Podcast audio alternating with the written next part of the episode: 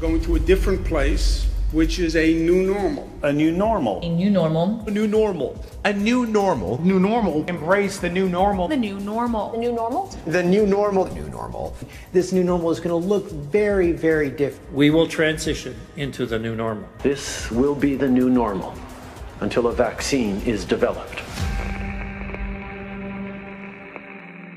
It's very hard to do something the first time.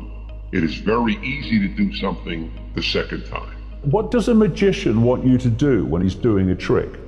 He wants you to look at the hand that's not doing the trick so you don't see the hand that's doing it. They just want human consciousness to go in a certain way. Problem, reaction, solution. Problem, reaction, solution, ladies and gentlemen. That's how they do it. You create the problem, you get the reaction from the public on the basis of the way you've explained the problem, which is not actually what happened. And then you offer the solutions to the problems you have created.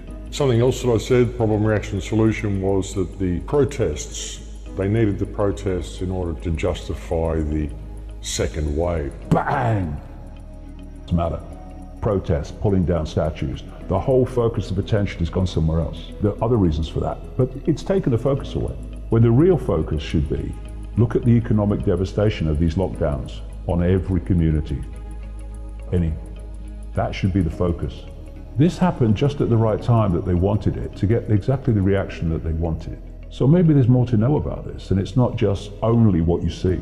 And I think there is more to come out about all that. I really do. It's kind of freaky, folks. You know, when you see that sort of stuff, you can see how long they've had this plan in the making. You know, World Economic Forum rolling out their whole plan to restructure the world, the great reset that we need to combat this terrible crisis and the terrible state of police brutality that we find ourselves in. Everything that these people who run the World Economic Forum have done, and now they're offering us their solution, which is to basically lock everybody into a smart prison. The thing that'll get us back is the vaccine. Until we have a vaccine. Zero tolerance. So every time we see a case, we basically pounce on it. A vaccine? Vaccine. The vaccine. The vaccine. To all 7 billion people. Almost every expert agrees a vaccine is the fastest way to get our world back.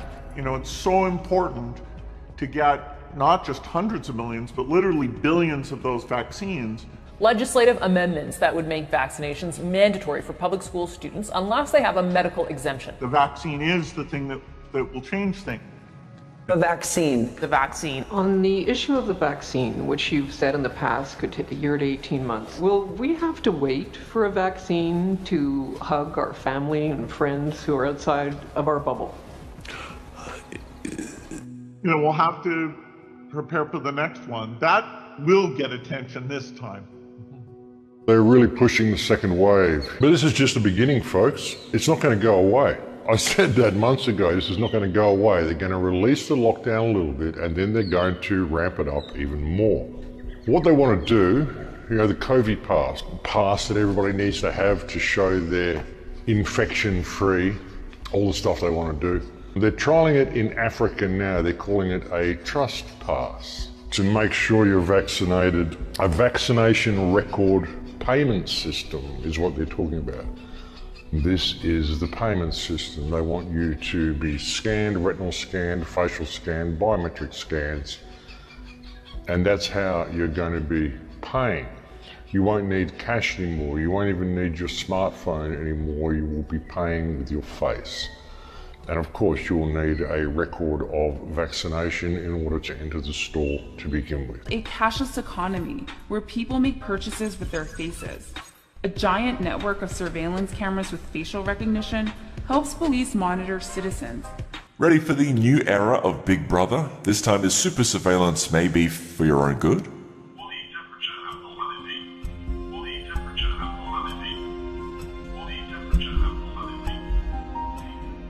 A couple of years ago, I, I, did a show called Giving Life to Lucifer, where I talked about the whole rollout of this smart grid, the ALS system. And I said that in 2025, we are set to be in a very, very different reality to what we are now.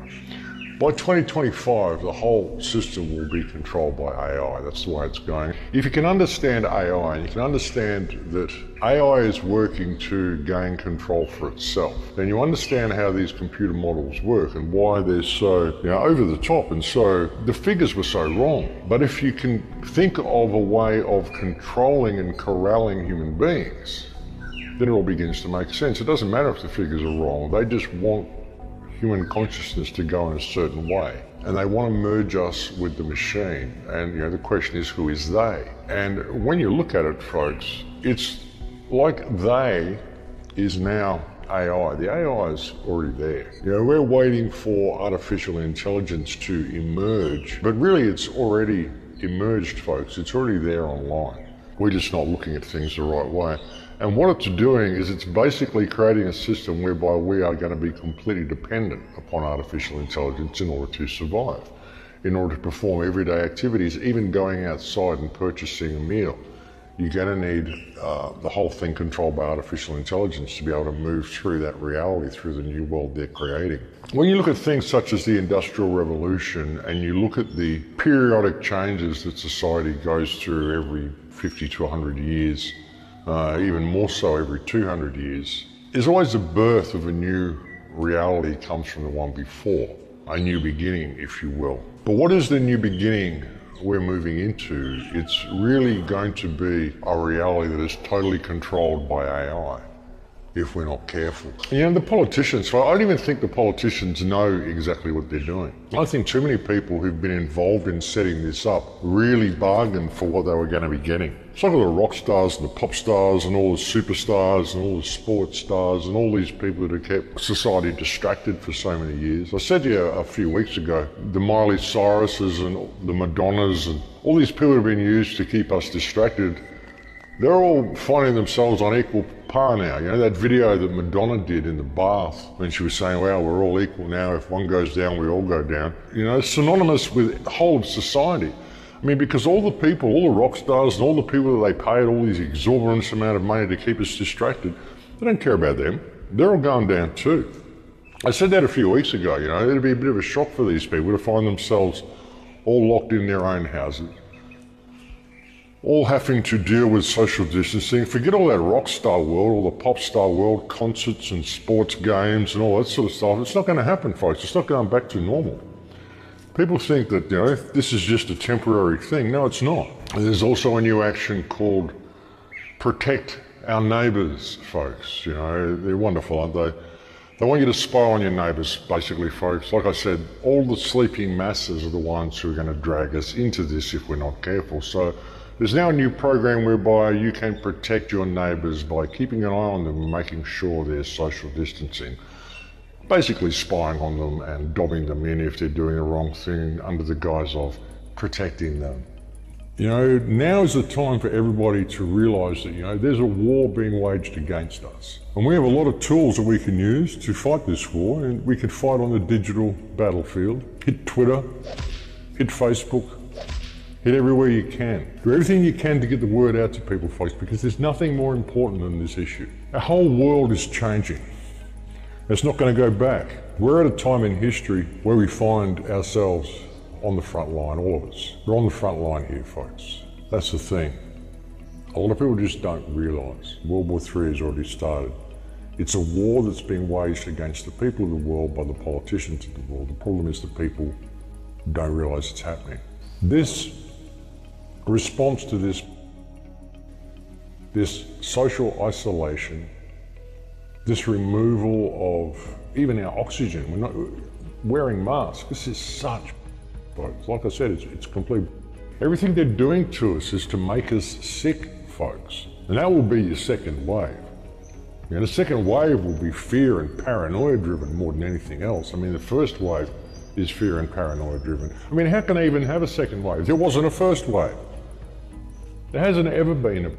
It's all been about this legislation. It's all been about this police state. The whole thing, ladies and gentlemen, these parasitic morons that we have masquerading as government. What matters is that we realise what's happening and we realise the steps we need to take to get ourselves out of what's happening. The steps we need to take to find freedom again.